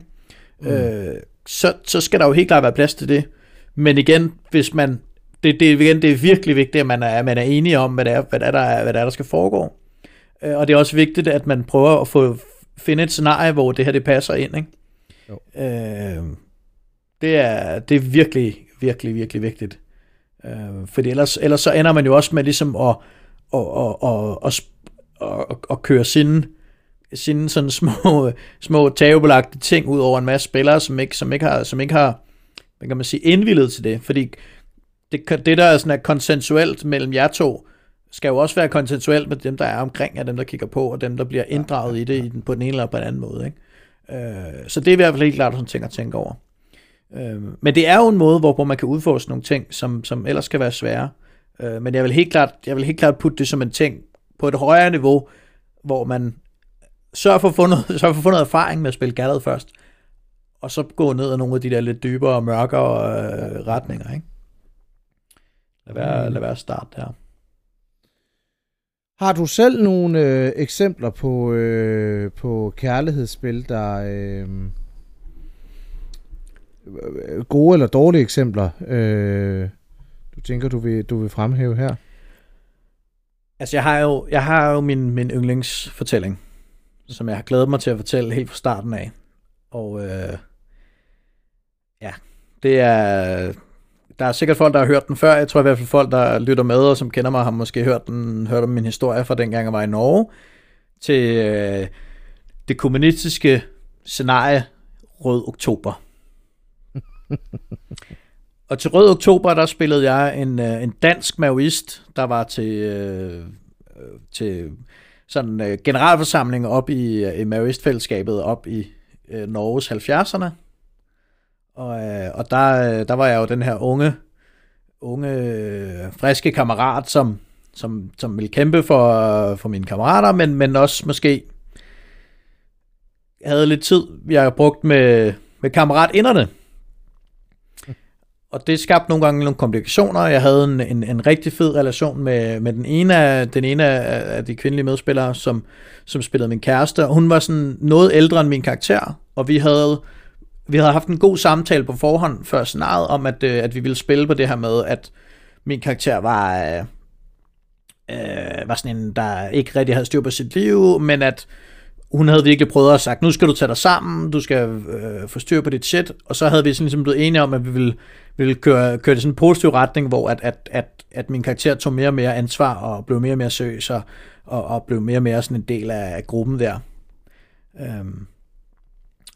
Hvad hun så ikke vidste som spiller, og øh, fordi det var en ting, som arrangørerne lige smed på mig, sådan lige, øh, lige da jeg mødte, det var, at øh, når der var den her anden spiller, som ikke mødte op, så, så der manglede nogen til at være til at være en andens persons kærlighedsrelation. Så samtidig med at jeg har dateret den her med den ene pige, så er der den her anden pige, som min karakter så åbenbart skulle have gjort gravid und til 1. maj. Øh, til 1. maj. Så det, det er jo noget, der sker. Øh, problemet er bare, at vi er altså i Norges 70'erne. Abort er ikke lovligt. Øh, og det der med at gøre, gøre nogen gravide, en ting er, hvad det er i dag, altså for mange er det sikkert en voldsom ting i dag, men jeg tror 70'erne er noget lidt andet. Ikke? Øh, så den her bombe med, at jeg har gjort den her anden pige gravid, den smider, og det ved min karakter heller ikke. Det er kun noget, jeg ved som spiller lidt før snart, så midt under scenariet, så kommer hun, så konfronterer hun mig og siger, jeg er gravid, og du er faren, og, øh, og nu skal du, øh, og du skal du skal betale børnepenge, eller du skal gøre noget, eller whatever, ikke? Og vi har sådan en lang skænderi, og, og hendes kæreste, hun er så blevet, hun er så blevet lesbisk i mellemtiden, eller biseksuel, eller hvad. Hendes kæreste kommer ind og prøver at tæve mig, og øh, det bliver rigtig dramatisk. Men, men det er så her, jeg tænker, hvordan, hvordan, kan jeg, hvordan kan jeg tage det her endnu længere? Hvordan kan jeg, hvordan kan jeg gøre det endnu mere, endnu mere ubehageligt, endnu mere forfærdeligt, end jeg har gjort? Det er jo selvfølgelig, at jeg, jeg skal fortælle det til hende her, øh, kammerat Helene, som var, som var min kæreste på det der tidspunkt under scenariet og hun er så inde til sådan kvinde, kvinde workshop, hvor man sådan skal udforske, hvad det vil sige at være kvinde, og rigtig feminist, og alle de her ting. Så tænker jeg lige efter den, den her workshop, hvor de virkelig har snakket om kvindeting, det her, jeg skal tage fat i hende, og så øh, sige til hende, at øh, ja, jeg har gjort den anden kvinde gravid, og det er ikke så godt. Så jeg, jeg hiver hende ind til siden, ind i et af værelserne, sætter hende ned på, øh, på sengen, sidder ved siden af hinanden, og så er det her, hvor jeg bare prøver at spille det så akavet og så udtrykket som overhovedet muligt. Og siger til hende, har du ikke lyst til en øl? jeg har virkelig lyst til en øl. Og hun er sådan lidt, nej, nej, faktisk ikke. Det er sådan, det er noget kale nu, hvor skal vi ikke videre, og hvad er det, hvad er det jeg vil snakke om?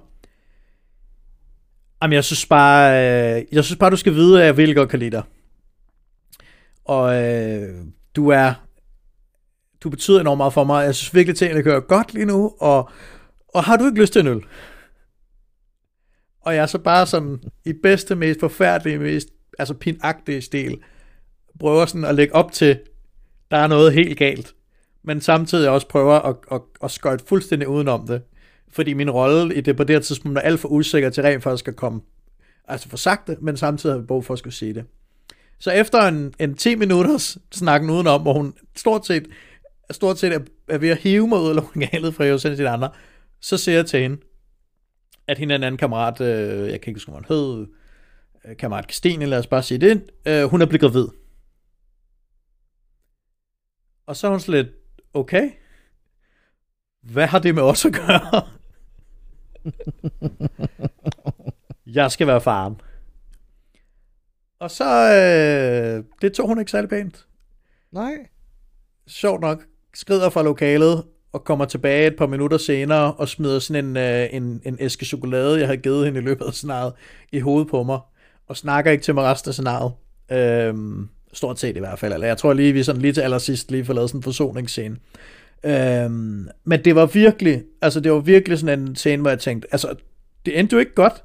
Det var jo ikke fedt, det var jo behageligt. Men det var en enormt stærk fortælling. Altså, det var virkelig en fortælling om den her helt udulige øh, fyr, som, øh, som, som muligvis var meget romantisk, muligvis var meget sød, men, men måske ikke helt kunne, øh, kunne finde ud af, hvad han ville, og hvor han skulle hen. Og sådan klassisk, altså klassisk øh, unge fløtende teenage-folk, som ikke har styr på deres ting, og som bare skal prøve lidt af det hele, fucker op, og så på en eller anden måde skal konfronteres med konsekvenserne.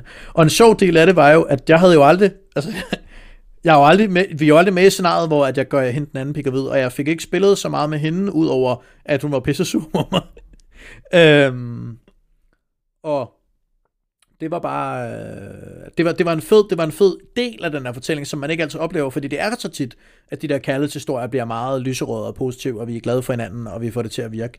Og her var det, her var det sådan, vi har fået den her relation til at virke mellem os to. Jeg er sådan, ja. Hun synes, jeg er vildt uansvarlig til at starte med. Tilgiver mig, vi får arbejdet en masse sådan, tillid og tryghed i vores relation. Smider bomben, jeg havde sammen med en anden, og gjort hende gravid. Øh, og, og det hele, hele, hele, hele slottet, vi har bygget op, falder, falder bare fra hinanden. Øh, og det, jeg synes, det var en, det var en, en, en virkelig, virkelig fed og, øh, og sjov oplevelse. Også fordi, at jeg, altså som, som spiller ikke var forberedt på, at det var det scenarie, skulle handle om. Fordi igen, det var sådan en, en, nogle relationer, der blev påduttet mig, sådan, da jeg ankom. Så det var på alle måder sådan et koldt canvas. Øh, vi har overhovedet ikke forberedt det her. Vi skal bare få det til at spille så godt vi lige kan. Øh, og overrasker hinanden under scenariet med nogle, med nogle, stærke, nogle stærke twists i relationen. Noget seriøs modstand øh, for mm. at få det til at fungere. Så. Fedt. Men ja, men det var min historie. Men, øh, men vi skal også, vi skal også have en historie for dig, Morten. Ja, men jeg har, jeg har sådan, jeg har jo i virkeligheden ikke spillet sådan øh, super mange romantiske relationer. Jeg tror, jeg har sådan to, to små fine relationer, jeg prøver at hive frem. Øh, jeg var med til Maria Østerby og Anders Jebsens øh, London-tur retur steampunk-scenarie for ja, nogle år siden efterhånden, hvor jeg spillede luftskibskaptajn, og jeg var dødeligt forelsket i min øh, græske styrmand, spillet af Asger Skov. Det store skaldede menneske var bare altså Guds gave til menneskeheden. Og det var sådan en præskreven relation, hvor jeg var forelsket i ham, men han ikke vidste det. Øh, og det var bare jeg fik selvfølgelig først fortalt ham, at jeg elskede ham, da... Øh, øh, jeg kan ikke huske, om han skød sig selv, eller om han var blevet skudt af en anden, men det var i hvert fald en meget dramatisk scene. Øh, men, men det der... Den der jagten efter hinanden og lægge øh, planer for hele tiden at kunne være omkring ham og holde sig i nærheden af ham og øh, det der sådan lidt subtile fløt og sådan noget. Det, det, det, det synes jeg var enormt sjovt. Øh, det, kunne, det kunne jeg enormt godt lide. Øh, og så her var jeg til Forbidden History her for, øh, ja, det er jo ikke mere end en halvanden uges tid siden, hvor øh, jeg så havde sådan en kold canvas oplevelse. Øhm, øh, der er en rolle, der hedder Christina. Øh, hun bliver spillet af en skøn svensk rollespiller, der hedder Julia Greib. Øh, og vi, hun ender med, at hun skal interviewe mig til skolebladet, eller en opgave, eller et eller andet omkring kærlighed, og det ender så med, at vi ligesom øh, bygger en, en rigtig fin romance-relation op på den. Og jeg gør så det, jeg plejer at gøre i de situationer, det er, at jeg lige hiver dem off-game, og så afstemmer vi sådan lige lidt, hvad retning kan det lige gå i? Er det okay med dig, hvis vi øh, øh, prøver at bevæge os lidt ud i og se, hvor, hvor romancen kan gå hen? Det er selvfølgelig dybt tragisk. Jeg blev øh, dumpet til ball dagen efter. Hun var en freshman, jeg var en senior. Jeg forstår stadigvæk ikke, at hun turer. Men sådan er det jo, og det må jeg jo bare blive det mig igennem. Men ikke desto mindre, så var det en rigtig fin, øh, fin lille, lille romantisk relation, som, som, som jeg godt kunne lide. Øh, og der var netop det der ping-pong frem og tilbage, som, som elastikmodellen ligesom har, hvor man både er tæt sammen, og man er langt fra hinanden, og man sådan prøver at finde frem og tilbage øh, i det, og da, det, da man så ikke kunne finde ind til hinanden mere, så dumpede hun mig. Så var det fint. Øh, så ja, det tror jeg er sådan, at lige de to to små eksempler, jeg vil hive op på både en, en præplanlagt relation og så en, øh, en cold canvas øh, kærlighedsrelation. Det, det, det kunne jeg godt lide. Øhm. er der noget sådan generel opsamling på, øh, på det her med kærlighedsspil, øh, vi sådan kan lave nu her? Altså jeg tror i hvert fald, at en rigtig vigtig ting, som du er med, med, med alt, her i livet. Uanset om man skal ud og lære at slås med rollespilsvær, eller man skal lære at spille rollespil i det hele taget, eller man skal bygge kostume. Øvelse gør mester. Gå ud og gør det. Altså hop ud i det. Også selvom det kan virke intimiderende, også selvom det kan virke farligt. Hvis du ikke har prøvet det før, så gør det klart over for dine medspillere. Jeg har ikke prøvet at spille kærlighed før, men jeg vil rigtig gerne prøve det. Og så mm. tror jeg, at, at du som udgangspunkt vil opleve en masse positiv respons omkring det. Fordi der er, der er rigtig mange folk derude, som savner nogle nye, nogle nye kærlighedsentusiaster at lege med. Ikke?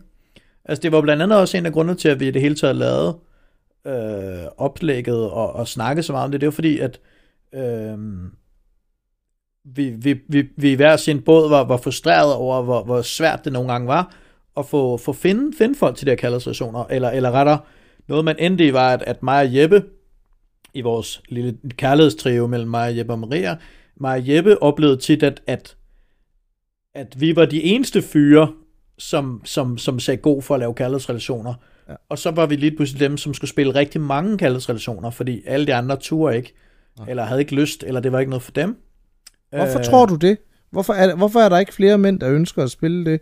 Er det fordi, de er bange for, at det føles ægte, eller at de bliver anset som værende sådan nogle lidt rapey, overgrebsagtige typer, eller, eller er det bare fordi, de ikke uh, tør det? Er det sådan en... Eller er det bare fordi, det er federe at stå og råbe 10 skade med et flammesvær? Jeg tror, der, jeg tror, der er rigtig mange elementer i det. Øh, men jeg, og jeg tror, jeg tror, du har lidt ret i, alt, i alle dine antagelser, at der, der, er, nogle, der er nogle flere ja. elementer i det. Ikke? Øh, og, og det er klart, der er jo helt klart nogen derude, især, altså især på baggrund af MeToo-kampagnen, som, som vil være mere usikre på, vil folk se mig som en rapist, hvis jeg spørger nogen, om de vil spille en kærlighedsrelation. Mm. Og, og det kan jeg godt, det kan jeg, det kan jeg et sted godt forstå, at man vil gøre. Øhm, men, men når det så er sagt, så det, noget, det er jo også noget af det, vi har haft i tankerne med, med vores oplæg, det er jo, at det vi gerne vil gøre, det er, at vi vil gerne etablere et sprog for, mm-hmm.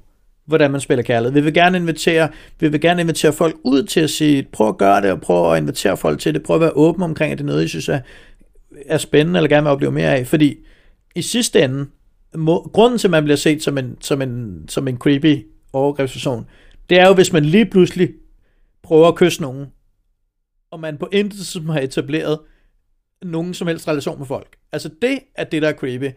Og, og det vil man ikke være i tvivl om. Altså hvor at hvis du sørger for på forhånd at sige, hey, jeg kunne godt tænke mig at kalde sig øh, med nogen, eller, eller spørg nogen på Facebook og siger sådan, Øh, jeg ved sgu ikke, hvordan jeg skal spørge dig, men, men jeg synes, jeg vil, det ville være fedt at spille en kærlighedsrelation. Men det er, der jo ikke, det er jo ikke der, at folk vil tænke, så er du en voldtægtsmand. Nej. Det er, når du begynder at prøve at snave nogen kl. 2 om natten, efter I begge to er fulde, og der måske ikke helt er blevet etableret en, en idé om det her okay eller ej. Det er der, man, man, man, man får det stempel. Og, og så kan vi og så kan, kan vi enige om, at, at jo, verden er grå, og nogle gange kan man, kan man, kan man få det lidt for tidligt og lidt for sent. Men, men altså, man bliver jo ikke, jeg tror ikke, man som udgangspunkt bliver stemplet af det, før at man har gjort, har gjort sig øh, bemærket på en negativ måde. Øh, Nej, og jeg er meget enig. Og, og det, det, det, det, det er et farligt og kompliceret emne, men, men for lige sådan at, at slutte ja. den af, så vil vi, vi vil bare gerne invitere, invitere folk ud til at sige, prøv, prøv nogle ting af, og invitere nogle folk til at være åbne omkring det. Og selvfølgelig, hvis du er usikker, lad være med at hoppe ud i noget koldt canvas. Klar. Altså, det er jo selvfølgelig ikke der, du skal starte, og du skal heller ikke starte med at, at spille en Lolita, Lolita kærlighedsrelation, eller, eller whatever. Altså, det er jo ikke der, vi skal starte. Men det er det ene, det er det der med, øh, folk, folk øh, kan, føle, kan føle, at de bliver stemplet som noget. En anden ting er jo, at folk kan være usikre på, hvordan man gør. Øh, og det er jo så også igen der, hvor at jeg kan anbefale den artikel, jeg har skrevet om det. Jeg kan anbefale at, at lytte til, når vi snakker om det. Jeg kan anbefale at spørge folk, hvad gør du? Altså, øh, eller, eller bare kaste sig ud i at prøve noget, noget sådan simpel kærlighedsrelation, altså fordi man lærer jo vildt meget af at gøre ting. Ja.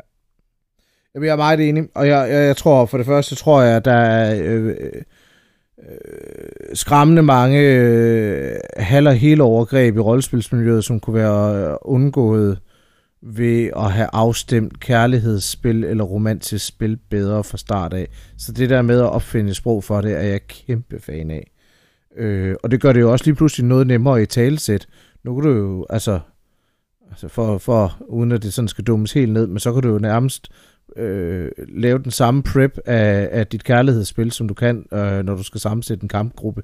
Altså, det, det, du, du, du kan gå ikke nødvendigvis de samme metodikker igennem, men du kan lave den samme mængde forberedelse. Og det, det tror jeg for rigtig, rigtig mange også er et spørgsmål om at give noget sikkerhed og noget tryghed. Øh, og jeg ved jo, det nævnte du også selv sidst, i sidste podcast med Fair with the Matter, at der er det jo mænd, man mangler. Altså, øh, og jeg kan da kun anbefale at øh, tage ud og så altså, give den fuld gas i hvad end ramme man så føler sig sikker i, men det er, det er fedt.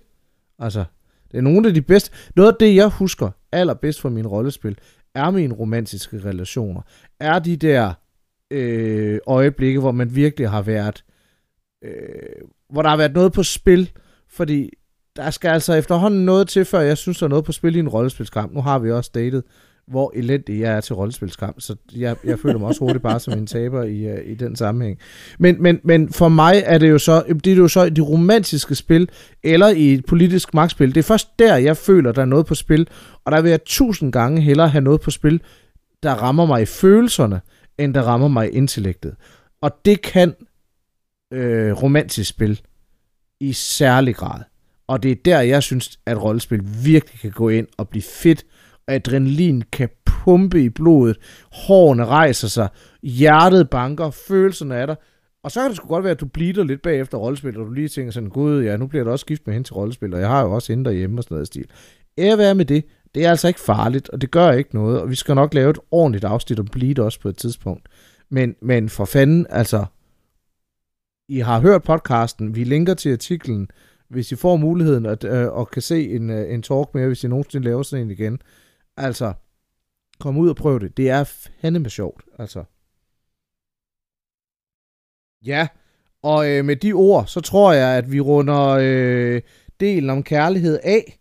Øh, men inden vi sådan slipper jer helt, så, øh, ja, så skal du for det første øh, lyde en tak til øh, vores første abonnent inde på tier.dk. Det er jo en stor dag. Nu har det kun taget os tre afsnit at reklamere for det. Om sider om sider er der nogen, der har tænkt, tier.dk, kan jeg gå derind og abonnere på Årgård Elver? Ja, det kan du. Så får vi penge for, at, øh, hver gang vi udgiver et nyt afsnit. Det kan vi godt lide. Det vil vi rigtig gerne have, øh, for det hjælper os til at lave bedre afsnit. Og hvad er så planerne for næste år? Det her det bliver det, det sidste afsnit i 2018. Og 2019 kommer øh, til at gå med... Ja, dels kommer vi til at kigge på sådan noget som knudepunkt. Øh, vi har store planer om at tage til knudepunkt. Vi kommer til at lave lidt øh, små videoer derfra. Vi prøver at finde nogle spændende mennesker at interviewe, og så fortæller vi selvfølgelig også noget om, hvad pokker er knudepunkt generelt. Noget af det bliver video ind på Facebook-siden, og selvfølgelig prøver vi at ramme det hele ind i en god podcast. Vi kigger også i retning af sådan noget som festival til øh, i påsken. Øh, vi kigger på at se, om vi kan lave nogle øh, flere interviews. Øh, der, det er dejligt at se, hvor mange der allerede er begyndt at henvende sig og gerne vil interviews. Skriv til os. Vi lover ikke noget som helst, men det er altid fedt, når folk de henvender sig, så ser vi, om vi kan bygge noget. Øh, og forhåbentlig kan vi også komme ud til flere events end bare lige et knudepunkt og festival. Jeg er ikke lige sikker på, at vi kan nå øh, nogle af Blackbox festivalerne nu her, men vi arbejder på det. Om ikke andet, så har vi vores udsendte mand i marken, Charles. Han er der i hvert fald, øh, og det kan også være, at der kommer noget til, til podcast ud af det. Det ved jeg ikke. Det kan være, at jeg lover på, hvor meget på din vej her, Charles. Altså, jeg har da helt klart tænkt mig at fortælle ting. Men øh, nu, må vi, nu må vi se, hvad det bliver til sådan i, i praksis. Ja. Yeah. Så det er øh, tankerne for 2019. Vi er glade for, at I gider lytte med. Jeg er glad for, øh, vi er glade for, hvor mange af jer, der også gider at gå ind og øh, skrive og fortælle os om historier og øh, altså, og stille spørgsmål. Vi øh, prøver i øh, 19 øh, der har jeg to store mål. Vi skal have mindst en jingle. Jeg ved ikke til hvad endnu, men vi skal have en jingle undervejs i programmet. Og to, vi skal have nogen, der gider lave noget fanart til os, så vi kan skifte vores logos ud. Det kunne også være fedt. Øh, med de ord, Charles, har må, du må jeg, ønsker for 2019? Må jeg sige, øh, ja, jamen det har jeg, det har jeg. Øh, og det er det, jeg gerne vil sige, fordi at, først og fremmest, gå ind på vores Facebook-side og like den, øh, ja. og, og gå ind, men jeg synes også, du nævnte det tidligere, men der var den her, vi spurgte ud om, hvad folks erfaringer med at spille kærlighed var. Ja. Øh, gå ind og læs det. Gå ind og bidrag din fortælling. Øh, det er med til at gøre det nemmere for folk, jo flere folk, der ligesom deler de her fortællinger. Det er med til at, at, at åbne op for, at det er, en okay, det er okay at spille kærlighedsrelationer. det er sjovt at spille kærlighedspersoner, det er spændende at spille kærlighedspersoner. Vi har brug for de der fortællinger. Vi har brug for at have en åben dialog omkring det, fordi det er det, der gør det nemmere. Det er det, der kan få os væk fra øh, en eller anden øh, angst om, øh, om creepiness, og hen imod noget, nogle, nogle positive kærlighedsspilrelationer, nogle positive øh, oplevelser, fordi det er det, der er brug for, for også at undgå, at, at der bliver mere, mere, mere nederenhed og mere overgreb. Det er at, at dele de her ting, så vi får kommunikeret sammen. Så det håber jeg, I gør. Og så øh, håber jeg, I kommer med til EduLab-konferencen. Ja, der synes, at, at læringsrolle spiller spændende. Det bliver lige op til, til knudepunkt omkring den 7. februar. Vi linker. Ja, vi linker. Vi linker til det hele. Og så må I have et fantastisk øh, nytår og en god jul. Fedt. Hej. Hej.